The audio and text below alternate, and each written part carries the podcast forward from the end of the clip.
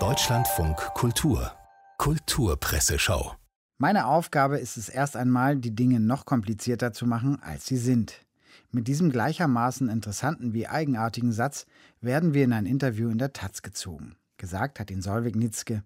Sie ist Literaturwissenschaftlerin an der TU Dresden und in der Literatur ist der Baum ihr Freund. Oder wie sie es sagt, in der Literatur ist noch viel zu tun, was ein komplexes Mensch-Baum-Verhältnis angeht. Astrid Kaminski, die in der Taz die Fragen stellt, möchte wissen, wie diese menschliche Baumwerdung literarisch funktioniert und bekommt Folgendes erklärt. Literatur kann in einem fiktionalen Text von ganz anderen Wirklichkeiten ausgehen, ohne dass sie diese gleich verantworten oder erklären muss. Wenn in einem literarischen fiktionalen Text ein Baum spricht, dann spricht er. Und es ist erst einmal überhaupt nicht wichtig, ob das in Wirklichkeit geht. Es ist dann aber die Wirklichkeit, die uns von diesem literarischen Baum in der Taz steigen lässt, um gemeinsam mit der Süddeutschen Zeitung zu überlegen, sollte man das Patentrecht aussetzen und könnten auch andere Firmen die Impfstoffe herstellen?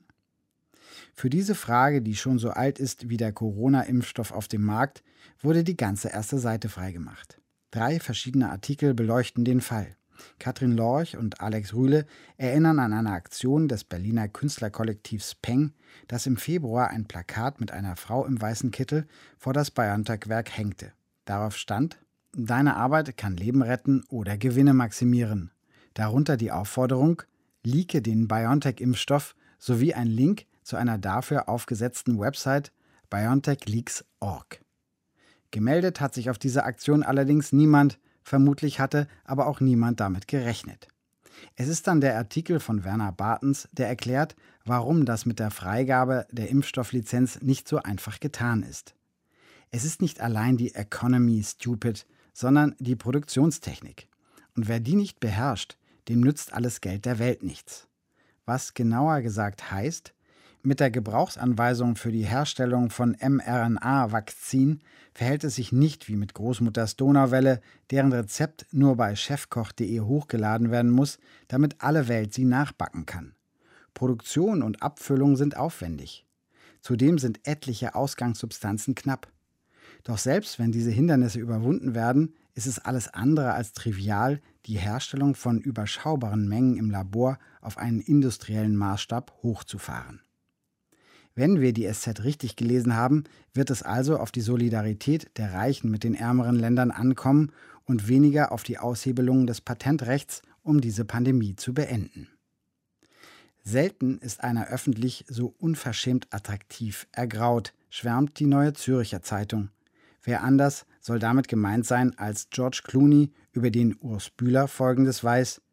Nun also tritt dieser Kerl keck und klassisch zugleich tatsächlich in jenes Lebensjahrzehnt ein, das bürgerliche Daseinsformen in den Ruhestand zu führen pflegt.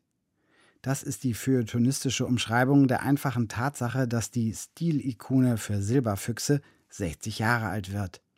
Aber auch wenn Clooney für Tarantino, Soderbergh oder die Coen-Brüder vor der Kamera stand, wenn er inzwischen selbst Regie führt und sogar die Windeln seiner Zwillinge wechseln kann, erinnern auch wir uns gern daran, wie alles begann.